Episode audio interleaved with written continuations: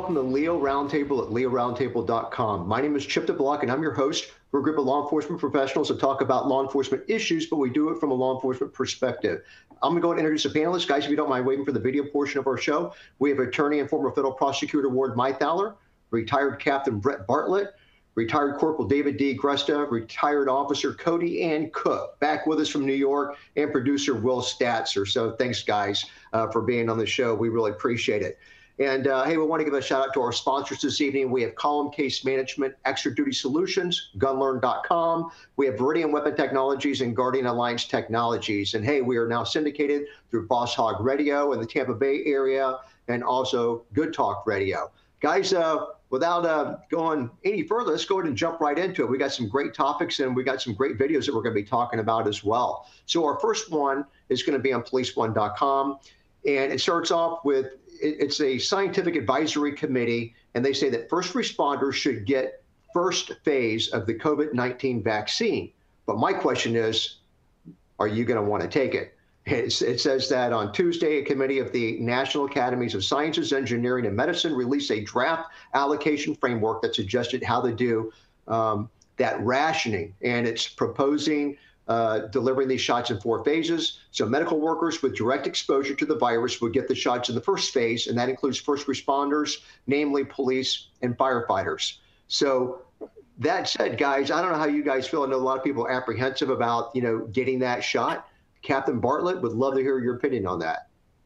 I don't know why you wouldn't. I mean, we've getting, been getting vaccines all our life for different things. I don't understand the I was a cop or a nurse or something, it was something out there, and they and I knew it was you know approved and safe, I'd take that thing in a second. I don't understand the problem. Enlighten me. The, the, the problem is you don't know if it's safe and effective. They haven't had time to experiment with it. And, uh, you know, you never know what else they're putting in a vaccine. I mean, if you look at people like Bill Gates, who wants to sponsor the future of vaccines, he wants people to get microchipped when they get vaccines for all sorts of reasons. If you follow that train of thought, then there's a good reason not to be getting a vaccine. Can't they just try this on, too, on prisoners like the CIA did with crack cocaine years ago? Don't they have those people? What that? What did you say, Chip? I'm sorry, I didn't hear you. I've said I heard that it makes you lose your hair, so I would advise Brett from taking it. But but go ahead. I've always thought Brett looked a little bit like a guinea pig, but I'm just saying. I don't listen. I I, I will voluntarily um, donate my uh, shot to the next person in line, um, just to see what happens to them first. Uh, listen, I you know again as Brett said, vaccines are uh, unfortunately a necessary thing, and, and there's going to be a lot of argument about how far the government can push to force people to get vaccines and take vaccines, all that kind of stuff. Um, Ward enlightened us uh, a few shows ago about it. You know, having if there's a compelling uh, reason, the, the, the government can. I mean, look at smallpox, measles, mumps, rubella, all those sort of things where children get vaccinated and have to be vaccinated to go to public schools and things of that nature. Um, there are there have are, have been some compelling reasons in the past. This I don't know. I think there's going to be a lot of pushback against it. But if you're a first responder and you want the vaccine, uh, then by all means, I'm not going to I'm not going to tell you no. Very good. Another another another Another component is that with the COVID 19, it mutates very fast, just like a flu virus. When you get a flu shot, it's no guarantee that you're not going to get a flu. It means that you're less likely to get it, or if you get it, you don't have as long of a duration. And they say that COVID actually mutates faster than the common flu, which is one of the reasons it's such an issue. So, if that's the case, then that doesn't really give any ins- assurance that a vaccine is actually going to be effective, if not even actually lowering your immune system and exposing you to something that's mutating uh, I, I, don't know. I, I think herd immunity is the best bet. Well, thanks, Cody. Ward, what about you? What would you do? Oh, I'd take it. And I was with Brett. I didn't re- understand why people wouldn't take it. And then, ironically, I was talking to my neighbor today, and he said he repeated what Cody said. He said, "Look, this it may not be safe. There hasn't been enough time to test it." Um, with respect to the government making you take it, uh, let me repeat what what the Supreme Court said, at least back in 1950. They can require people to do it, but they cannot physically force people to do it. So, I mean, there's a fine distinction there. I mean, they can sanction you, but they, they can't grab you and put the needle in you. And, and, and coming, I just had to laugh. Coming from Ward, I'd take it. well, I'm with you, David. I'm one of those guys. I'll I'll pass. I'll pass on it. Uh, but uh, yeah, I'm, David, you're probably like me. You probably never get sick. And uh, well, well, no, it's it's not that I never get sick. I've gotten colds and the flu and stuff like that in the past, but I've never gotten a flu vaccine, and I never will. Um, I just, you know, that if you get if you start digging into it a little bit more, like Cody said, the the mutations and, and whatnot, it's you you find out that the way they come up with the flu the flu vaccine for this particular year is they take a really great guess at what they think it's going to be this coming year, and then they make up the vaccine for that thing that they guessed about. You know, an educated guess, but a guess nonetheless. And then they give the vaccine out. So you're like going, what? No, you can have it. I'll I'll, I'll pass. Yeah, that cocktail. So Cody doesn't want the cocktail, right? All right, nah, good deal. You know, no way. so, uh, Ward, do you want to close us out on this topic? Well, something just dawned on me. Maybe it's why Brett and I are are less concerned about it. We when we grew up, we were getting vaccinations all the time, whether it was polio or mumps or measles or chickenpox, and so I'm kind of used to it. So I I don't think twice gotta, about it you got to think about one thing. Those are really specific diseases that aren't prone to mutation. A chickenpox, chickenpox, you know, polio is polio. The vaccine has been the same for many, many, many years. When you're talking about COVID 19 and it's something that mutates, and the government's talking about limiting your travel unless you have a COVID ID card that says that you got a vaccination, that's infringing on people's rights. And if you actually start to look at both sides of the table and look at the anti-vaxxers who don't want vaccinations for their kids and see amount, the amount of people who actually get injured by vaccinations or die or get permanent thing, you know, uh, brain disorders and neurological issues, there's high amounts of mercury in many vaccinations. There's a lot of problems, and there's even doctors and data that support this. So, you know, when you start expanding upon what mainstream media is selling you about vaccinations, it actually gets pretty scary. And I got to tell you, the more they would push it, Ward, the less I'd want it. I just, I just don't like being pushed. Uh, when I got the vaccine for the plague all those years ago, remember when we were, you know, living in medieval England? Remember, Ward? It was just a whole different thing. Wow. See, I know, I noticed out of everybody in the group, Ward pulled you in and said when you guys grew up, you were getting shots together and all. I was thinking, wow, I barely missed the cutoff, I guess. So. Yeah, I remember thinking, Fire. Good. All right. Good topic, guys. All right. Well, hey, uh, before we go any further, I do want to um, talk about gunlearn.com. And Captain Bartlett here knows a lot about them. No matter how much you know about guns and ammunition, there's that knowledge gap which leaves you confused and missing the complete picture. Gunlearn.com, they took the confusion out of learning and they made it easy. Gunlearn.com, it's the first and is the only company that offers a step-by-step program that takes you from your present knowledge level to become a safe, accurate, and competent firearms specialist. They provide citations from federal law and ATF rulings for every point taught to ensure accuracy, and their training is actually approved by major forensic organizations, law enforcement agencies, and firearm manufacturers. Since 1996, they've taught everything that LEOs need to know about firearms and ammunition to all facets of law enforcement. Start today with online training or register to attend a live seminar. You can actually get free training for yourself and your personnel at your agency by hosting a seminar at no cost to your agency. So come aboard as one of the most firearm knowledgeable people in the world by joining the folks at gunlearn.com. Captain Bartlett did, and he is certified. I didn't say certifiable, I said certified, yes. All right, moving along. I know, Brett, I know. I don't want people to get that confused. All right, we got a video coming up here we're going to be talking about here. And yes, we are on policeone.com for this. This video is of an in custody death and it sparks protest in New York. So we're in Rochester and the death of this man, it's in a Western New York City. It sparked protest after the video of the March 23rd arrest was released this past Wednesday. So our guy's name is Daniel Prude. He's 41 years old, visiting his brother in Rochester when police found him running around naked in the streets during a snowstorm typical. I mean, I would normally think it was Tampa, but uh, according to Syracuse.com, Prude's brother called the police because Prude was having a mental episode, and medical examiners later determined that Prude was in a PCP-induced state of excited delirium and acute intoxication. It shows that uh, body cam video.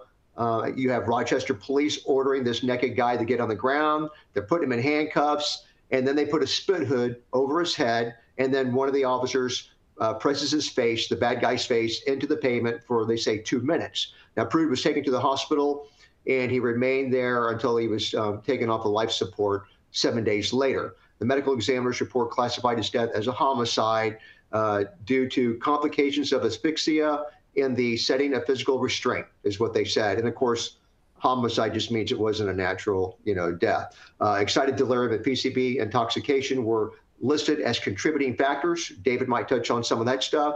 Now, it says that since the news of this encounter broke, protesters have taken to the street. They're calling the death of Prude because he's black. They're saying police brutality, and it's another example of racial injustice. And according to WHAM or WHAM, nine people were arrested related to demonstrations in downtown Rochester on Wednesday.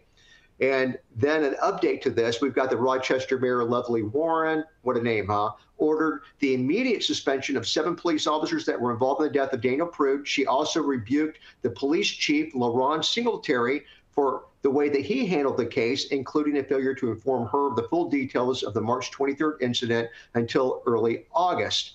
And here's what she says, though. Remember, this is the Rochester mayor. The only way we can confront systemic racism in our city is to face it head on. So she's automatically assuming that the police department that they're racist and it's a systemic problem. There cannot be a justice system for white people and a justice system for black people. That's unbelievable that she said that. Um, and also the city council's letter to the mayor, which was just before her press conference, it called for placing the officers on administrative leave, dismissing all the charges against the demonstrators after the, their arrest on Wednesday, and a financial commitment to mental health services and they also wanted less aggressive police response to protests, which I thought was just, you know, just a beautiful thing. Not. So um, I know, uh, Brett, you want to start it off and then Cody? Sure. Why not let the naked guy run through the snow and the cold? I mean, what's the big deal? It's not hurting anybody. It's not hurting the cops. Not breaking any laws. I mean, people stand in the street all the time in this country and don't get arrested for anything. So let him run down the street. I mean, uh, uh, I was mistaken all those years ago for thinking the naked, sweaty guy in the middle of the intersection squaring off with against a truck was a threat to society. And, and me taking him into custody for a Baker Act turns out that was just wrong in, in, the light of all these other things. So yeah, just just leave the, the naked guy uh, alone. Let him run. It's not hurting anybody. Thanks, Captain. Cody. You know, I don't know what the initial call is that even brought the police in there in the first place. If it was actually a citizen reporting that he was naked or his own family, I saw an interview, a snippet of an interview with his brother who had said he had called law enforcement. Um, it was his um, brother. Okay, so yeah, I, just, I, I think that, that, watching watching the uh, you know video a number of times. Actually, I'm probably not going to have a fan club for this, but I think the law enforcement officers were cold and calloused. You know, you have a man who's high on drugs, obviously has a mental health issue not your problem to solve his mental health issue, but call EMS in there to get a hold of him. In the meantime, if you got to take him into custody, put him in a car and get him safe and secure in the back of the car, or put a blanket over him and get him sitting up on the curb. I mean, like leave him on the road. He was relatively compliant at first. Then he start he begins spitting, and they put a spit hood on him and he continues to spit. So what? Where's the spit going? It's going on his own face. Why does that why is that justified for you to go and start smashing his head down into the ground and holding him and calling him non-compliant? He's no threat to you. He's not kicking you. He can't spit on you. He's not resisting arrest. He's just loud and obnoxious. Let him be loud and obnoxious and deal with it. That's your job as a police officer. You put up with verbal abuse and people being obnoxious all the time. So i it actually honestly to watch this video pissed me off yeah. I, you know, I personally don't have an issue with them, you know, stopping the guy from running around. Brother called him. He's running around naked in the snowstorm. I mean, if you don't do it, you run the risk of this guy freezing to death or dying, and then, you know, you're going to be in the grease for that. I mean, I remember when. Absol- you know, absolutely. I agree with you there. Nope. I agree nope. with you. I mean, if they got nope. called and he's absolutely out there naked disagree. and it's indecent, he should have. Nope. They should have dealt with him. That's true. Nope. Nope. Nope. Absolutely not. Um, at this point in time, I would suggest every every law enforcement agency uh, basically step away from any call that comes in that says uh, there's someone having a mental crisis here and we need the police. Say that's not our job anymore. We're not doing it. Call uh, call EMS, uh, call the mental health uh, facilities, call whoever you want, but don't call us because we're not coming to it. Um, this is another one of those. Cer- down. That comes from the top down. The officer can't make that determination on his own. I, realize that. I, I said every agency. I didn't say every officer. I said every agency should should implement those policies and not respond to those calls any longer. It's not it's not your job um, as because as a police officer, that's what you do. You take people into custody and you restrain them. Um, you, are not social services. You're not an ambulance service. You're none of those things. Uh, you take people into custody and you restrain them. You arrest them. That is restraint. And uh, you control them so that they are unable to do anything. You take that liberty away from them to do certain things. That's called an arrest or being taken into custody. How you do that and pinning him to the ground, sorry, that's a, that's a viable thing to do in, in, in, a, in a situation like that. The thing that, that, that pisses me off even more is when you look at these medical examiners and the way that they, they word these things. Instead of saying that the, the, the cause of death was excited delirium and PCP intoxica- intoxication that led to asphyxia in the setting of physical restraint, they, they put it all in the physical restraint as if as if that is what caused this whole thing. So, if that's the case, if that is actually true, then no more physical, no more physical restraint, and all these people will, will, will be alive. Hence, no more police response to any of these types of calls. Let's do that. Thanks, Corporal. Captain Bartlett.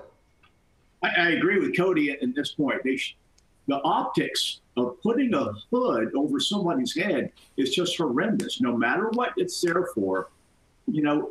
It, and unfortunately, the guys don't have that time to think this, but but how's this going to look in the morning? Putting the hood there, there's got to be there has to be other mechanisms. I, I saw that hood. It didn't look like it was it was a spit hood. It looked like just a mesh bag. Yeah. I don't know. But, but just step step away, step away from these calls. Let society have its way. Let society come up with social workers to come deal with these mental health issues. Right on. Just keep your eyes on the guy. Make sure he doesn't hurt anybody. Let him run naked through the street. Um, he's he's still dead, no matter what happened. The cops took him into custody. He's dead. If he runs in the street and he dies from cold, isn't that his choice? Yeah, Captain, I have a, I personally have a problem with putting a white hood on a black person. I think that's wrong. I think it's highly inappropriate. Oh, Jesus. Listen. No one's going to bite on that? Come on. No. The, the, the, and the idea, uh, unfortunately, the idea of putting us, you've got people, you've got the entire society walking around, walking around wearing masks, and you can't put a spit hood on some guy who's spitting at people? Give me a break. There's, Give me a there's break. no problem with. Do it there's no problem with putting the spit hood on him. The problem was is that once they got the spit hood on him, they're all standing around like they got an injured cow on the ground that they're watching flip around. He's not doing anything, and then all it of a sudden the police officer gets pissed off and jumps down on him, starts pinning him down. They weren't trying to move him. They weren't trying to cover him up. They weren't doing anything but just standing there watching him. Now all of a sudden you got a problem and you got to start restraining and pushing his face into the ground. Where the head goes, no. the body follows. Where the head goes, yeah. The well, there's follows. no reason to push his head in the, the ground. Way, he wasn't doing anything that justifies that, David. It's absolutely abusive. it's total. That's, that's the way you pin people to the ground. And I and again, I don't no care. reason to pin him to the ground. I'm not saying that's care. not how you pin people. I don't disagree that there's times you got to pin people, but he was not doing anything that justified being pinned. Sorry, I watched the video if, a bunch of if, times. No if way. he was flailing, if he was flailing and struggling, he's he's getting pinned. If he's spitting and going and going off in that way where they got to put a, a, spit hood on him, he's getting pinned. Um, maybe Fla- not. Flailing maybe and not struggling. Need, he's sitting on the ground having a conniption fit like a two-year-old because he's high on drugs.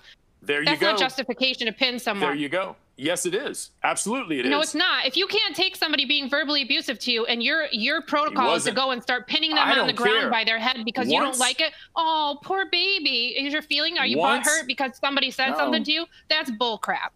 Once you take somebody into custody, he's your responsibility. So if you allow him to sit on the ground and flail around and he injures himself, that's your responsibility. So therefore, you pin him to the ground, you hold him in place so he cannot hurt himself or any, anybody else until the ambulance gets there. He's your responsibility. Or you get him in a patrol That's car like and saying, lock him up. Or you put no, a blanket no, no. over him and cover him up. I mean, you can be got- you can have some stability and rescue come, that's not the way and still do the job. No, bullcrap. That's not the way it works. You don't. You're not a babysitter. You have somebody in custody. He's in your. He's in your custody. He stays in your custody. He's your responsibility. You're not going to let. Just Absolutely, sit back and go, I agree with that. in- But that doesn't mean you need to pin his head on him." the ground. Bull crap.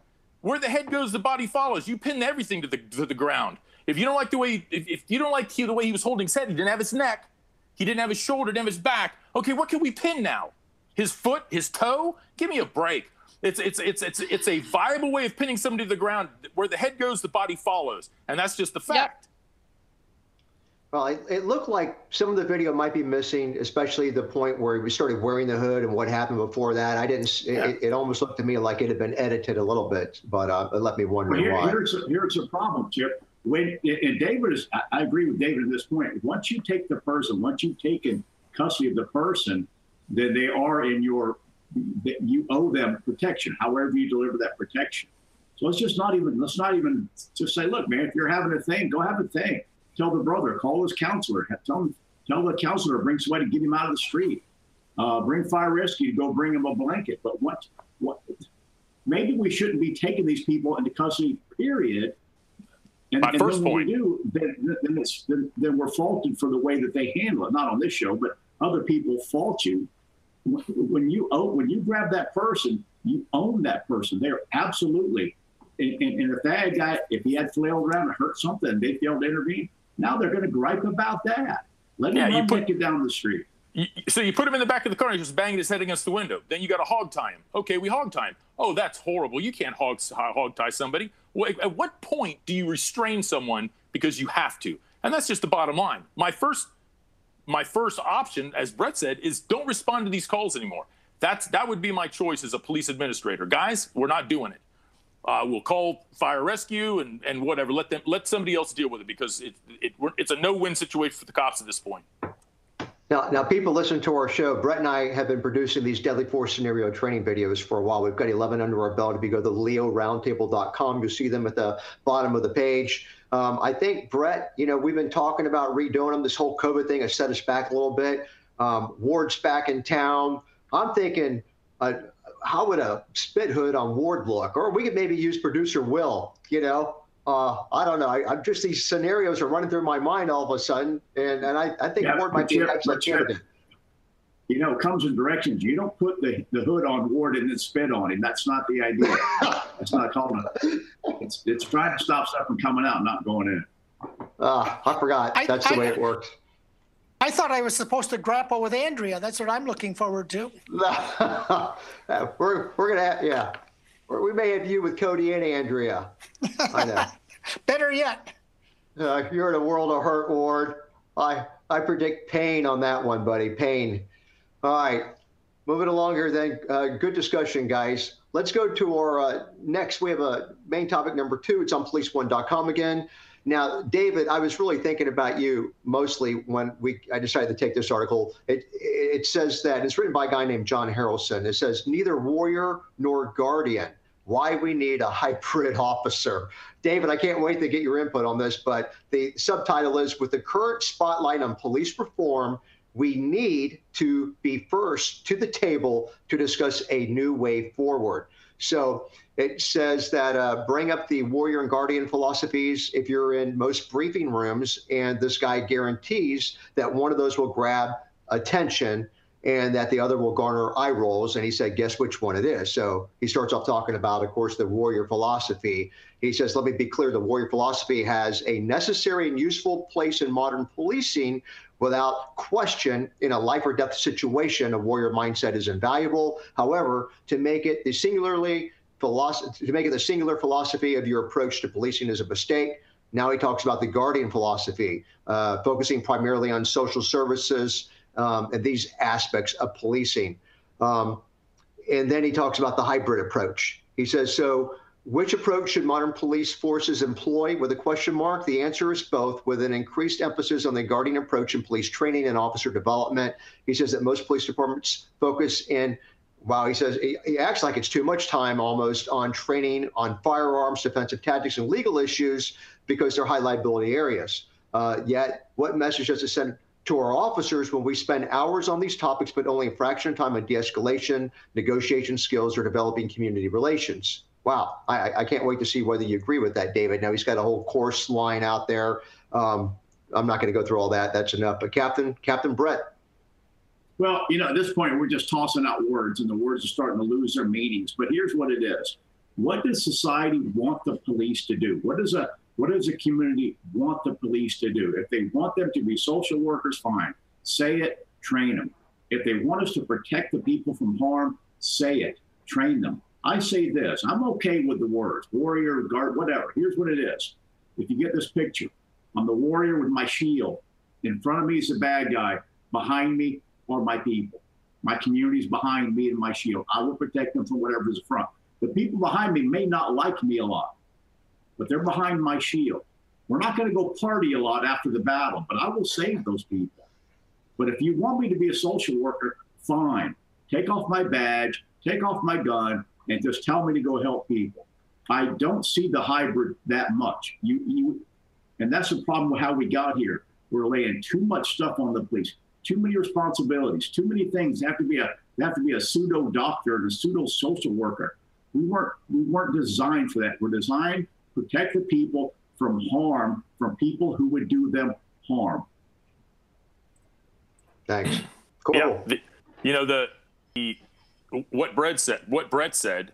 Uh, the unfortunate part is some of the what ends up happening is a lot of the people that are behind us that we're protecting end up being in front of the shield on occasion, and that's where things get a little sideways.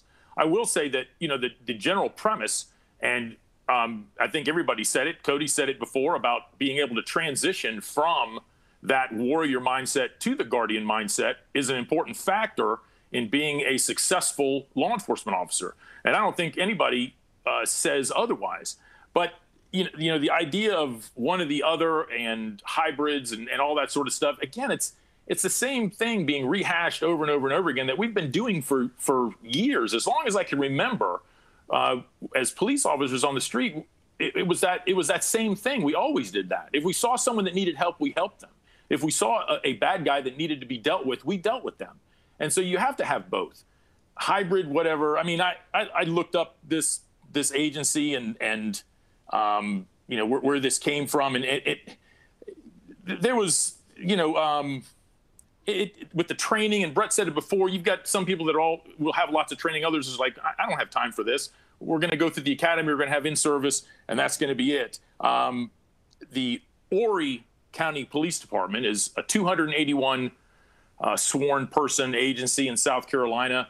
Um, you know, a, a, population of 300 something thousand people. So, in a, in a setting like that, okay, some of the some of the strategies that he uh, sets up, oh, okay, I, I can see that. Go for it, go for it, brother. You know, good job. But you start getting into some of these these bigger agencies where you've got thousands of cops and you know hundreds and hundreds. You know, Tampa's like what three million people when when the population is, is at its max on a on a weekday and, and, everybody's at work and school. Um, yeah, I, am just I'm. We've been doing the same thing for years. I'm just not seeing a big a big revelation in this article. Thanks, Corporal. Well, Ward, it's all up to you, the voice of reason. Well, I've complained about the word warrior several times. First of all, I don't think it's true. But certainly, from my perspective, a word like that can be used, you, can be used against you in court, as it was in a case we saw a few weeks ago. Um, so, anyway, I've come up with the right phrase that should be masculine enough for, for all you testosterone types, and um, it uh, it uh, takes off on what Brett and Dave said about being protectors. So, rather than warriors, we're going to call you tactical protectors. Oh, is that like anything like tactical yoga, or is that different? Ta- yes, uh, yes, I got that from tactical yoga. Plus, anytime you go out to buy clothes, it's always tactical this and tactical that. And I wear oh. black. wow, you had to go there. All right, very good, guys. All right, well, uh, interesting article, interesting discussion, guys. So uh, thanks a lot, appreciate it.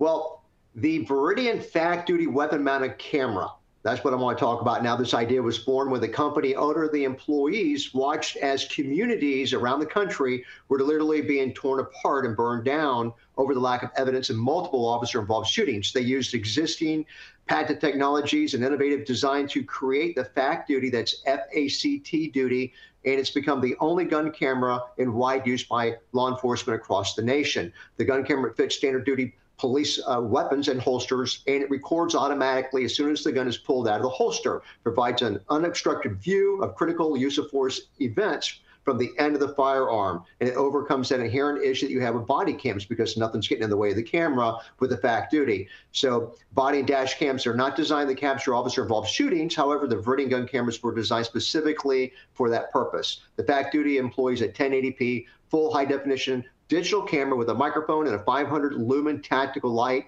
And Viridian's proprietary instant on technology means that the fact duty generates just a small fraction of the data to manage compared to other law enforcement recording options because it only records when the officer's weapon is actually drawn. This results in significantly lower comparative data management costs than other evidentiary camera systems. And remember, a lot of this cost comes from the storage of data. So data is stored securely and easily transferred per agency protocol with existing software technology. More information on the fact duties available at gun-camera.com. And we do appreciate their sponsorship. All right, guys, we'll move it along here and uh, let's go. I think we got another video up. This one's covered on both police1.com and leoaffairs.com. Now, this video shows a fatal officer involved shooting of a California man that sparked protests. Now, we're in Los Angeles County. Now, this video was obtained by the Times of a controversial shooting, and the guy is cyclist Dijon Kizzee by the Los Angeles County Sheriff's Department.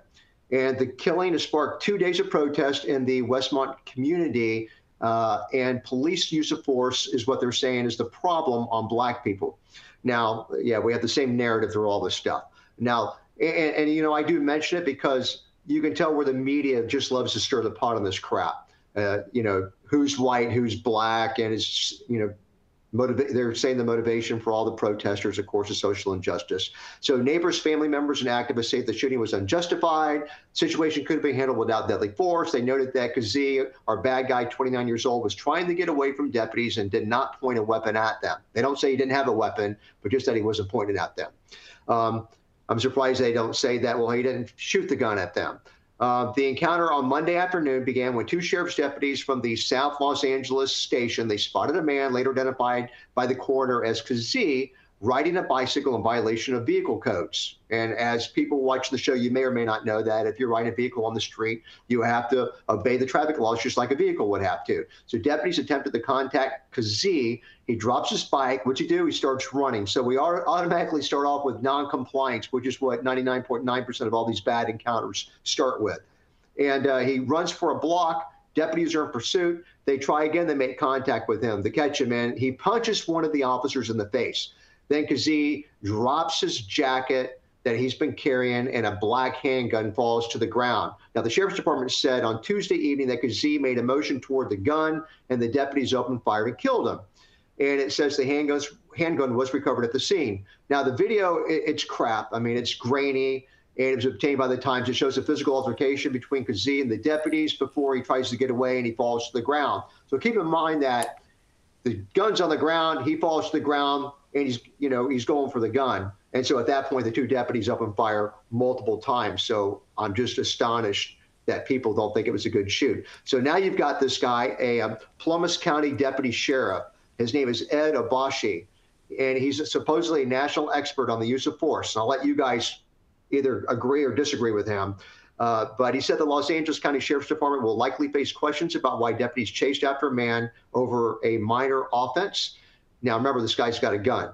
Now, they didn't know it at the time, but he, he had a, he had a gun that they initially found, that they found out about eventually. While deputies have discretion in those circumstances, he says that they have to weigh the risk benefit of pursuing someone for a violation as minor as this. He also said it's unclear what prompted the deputies to fire.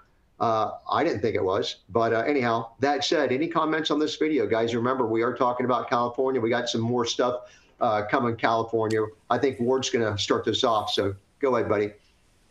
Well, I, I don't understand why the police would chase after anybody for a bicycle violation. Um, I, I, can't imagine anything that serious on a bicycle, but may, maybe so. I didn't read this story the same way you did, Chip. All I saw was a mealy mouthed expression made a motion toward the gun. After 45 years of writing legal briefs, I, I know mealy mouthed expressions when I see one. And um, I don't think we know enough to make a judgment at this point. I, I well, didn't read anything about a, I didn't read anything about a struggle for the gun. If that's the case, it's totally different. Well, no, I didn't read anything about that either, but I, I'm comfortable enough in saying, and I know David, you got your mic open, but I'm comfortable enough in saying that I don't, I haven't seen anything that makes me believe that it's a bad shoot. It looks like a good shoot so far to me. So, Corporal Dave. You know, um, just to, to, to answer Ward, I mean, it's it's the uh, it's the broken windows theories. Um, you know, you you it's the small things that lead to the big things, and in this case, it was. They see someone uh, uh, in a, an area that's their that's their responsibility. Uh, he viol- this person violates some minor code, and they're gonna just they're gonna pull him over, stop and talk to him, and just to say hi, because now they have a reason to. The person reacts in a non-compliant fashion. They they run. He drops the bike and he takes off running. Well, now you've got my attention because really, you're gonna run over because I'm because of a bicycle thing, and and as we as we pursue you, whether on foot or we just kind of following along in the car, going, "Hey, dude, just kind of pull over. We're just going to talk to you for a second. Um, you make contact with him again, and he, he ends up getting into a fight and punching one of you in the face. Now you've really got my attention. Then the foot pursuit continues, and and the the gun comes out of the jacket onto the ground. From at, at that point is where things get a little bit, or have the potential to go sideways, as Ward said what were the actions? Did the gun fall to the ground and the guy was three feet away from it, five feet away from it? Was he trying to get back to it? What exactly happened that caused the officers to then use deadly force? That's where the questions come in. All the other stuff up, all the other stuff leading up to that is just basic street police work. You see things, one thing leads to the other, and before you know it, you found a guy with drugs, guns, eh, or whatever, stolen property, stolen bicycle, uh, stolen whatever in, in his on his person because he he he fled. That was the first flag that goes up. So that's that's where I stand on it. Again, not enough video, not enough information to make a determination as far as I'm concerned as as the relationship between the gun on the ground, the the, the bad guy, and the deputies then employing deadly force. That's going to be where the the argument uh, takes place. Thanks, David. And uh, you know, I'm just reading here online. Rick uh, Mucha is saying how many times does a broken tail light lead to a trunk full of cocaine, which I thought was an excellent point because the last time I had, well, I shouldn't say the last time, but yeah, I, have uh, scored some good ones. I mean, you know, uh, I remember yeah, one guy in a bike running for me, wrong way down a one way. He was an escape. He was a signal six escape prisoner. No way I would have known that if I wouldn't have, uh, you know, pulled him over for, you know, going the wrong way in a one way, and then the pursuit, yeah. jumped off the bike, chase, all that. Yep. My uh, my son's first traffic stop when he was a rookie, first day for a taillight, drugs, guns, and money. First traffic stop. Yeah. So good tool. I mean, and and look, if they're on a bike, I mean, I know there's other arguments for the whole bike thing. I think it's a great tool, and you know, they are just like motor vehicles; they have to obey the laws. So if you let them slide on it, you let them slide on it. But it's a great it's a great tool if you're an aggressive cop. So, all right, guys, moving along here. Then all good input. Let's go. We're uh, back on police1.com. Now, this is for defensive tactics trainers. I was a defensive tactics trainer, and it's something that they're doing. So, defensive tactic trainers, line officers are wanted for a survey on training and officer safety. So, they've got um, Sergeant retired Don Gulla, retired Sergeant Jonathan Wender, PhD, and uh, with uh, Polis Solutions. So they, they say, what would you do to improve defensive tactics training for law enforcement officers?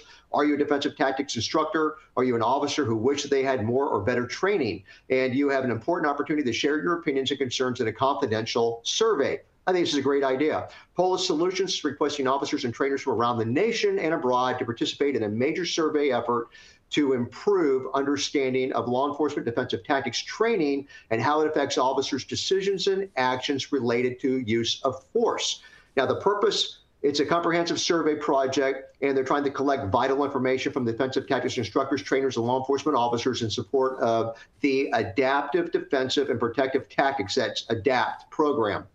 And, uh, you know, the U.S. Department of Justice Bureau of Justice Assistance National Officer Safety Initiative, so it's NOSI, um, is part of this. So it sounds like a pretty good a pretty good deal. Um, I hope that people will have you know will producer will will put up you know links to the survey. I encourage everybody to do it. It looks like you need to be active to take it, not not retired. No, no, no. Uh, Chip, I was I was that's what I I was going to say. I, I, went through and looked at it because I was curious. It, it didn't it didn't indicate what that was. But there is a there is a place where it asks you what your status is, and retired is one of the statuses that they ask for. So perhaps it, it, it appears, anyways, that if you're retired, you can also uh, take the survey. That I was going to add that in. So there you go. Thanks. David, thank you very much. Excellent information. So, uh, people uh, watch the show. Uh, we will get this up uh, during the week, and we'll have look. If you want to find out really everything that we're talking about in advance, watch the videos and stuff. Simply go to our Facebook page. Uh, look it up. It's Leo Roundtable. And on Monday before our live show, I upload the full storyline, links to all the stories, videos, the whole nine yards. So you can actually do that and get a jump start on a link to take these surveys. So, all right, guys. So uh, thank you so much to our panel for being here, guys, and adding your expertise. And also, Column Case Management, Extra Duty Solutions, Guardian Alliance Technologies, Gunlearn.com, and Viridian Weapon Technologies. Thank you. And uh, guys, at Boss Hog Radio, we've got a, a great, great list of guys here. I'm Brian Burns with the Free Press. Hope everybody has a wonderful and a safe week, guys. Good night.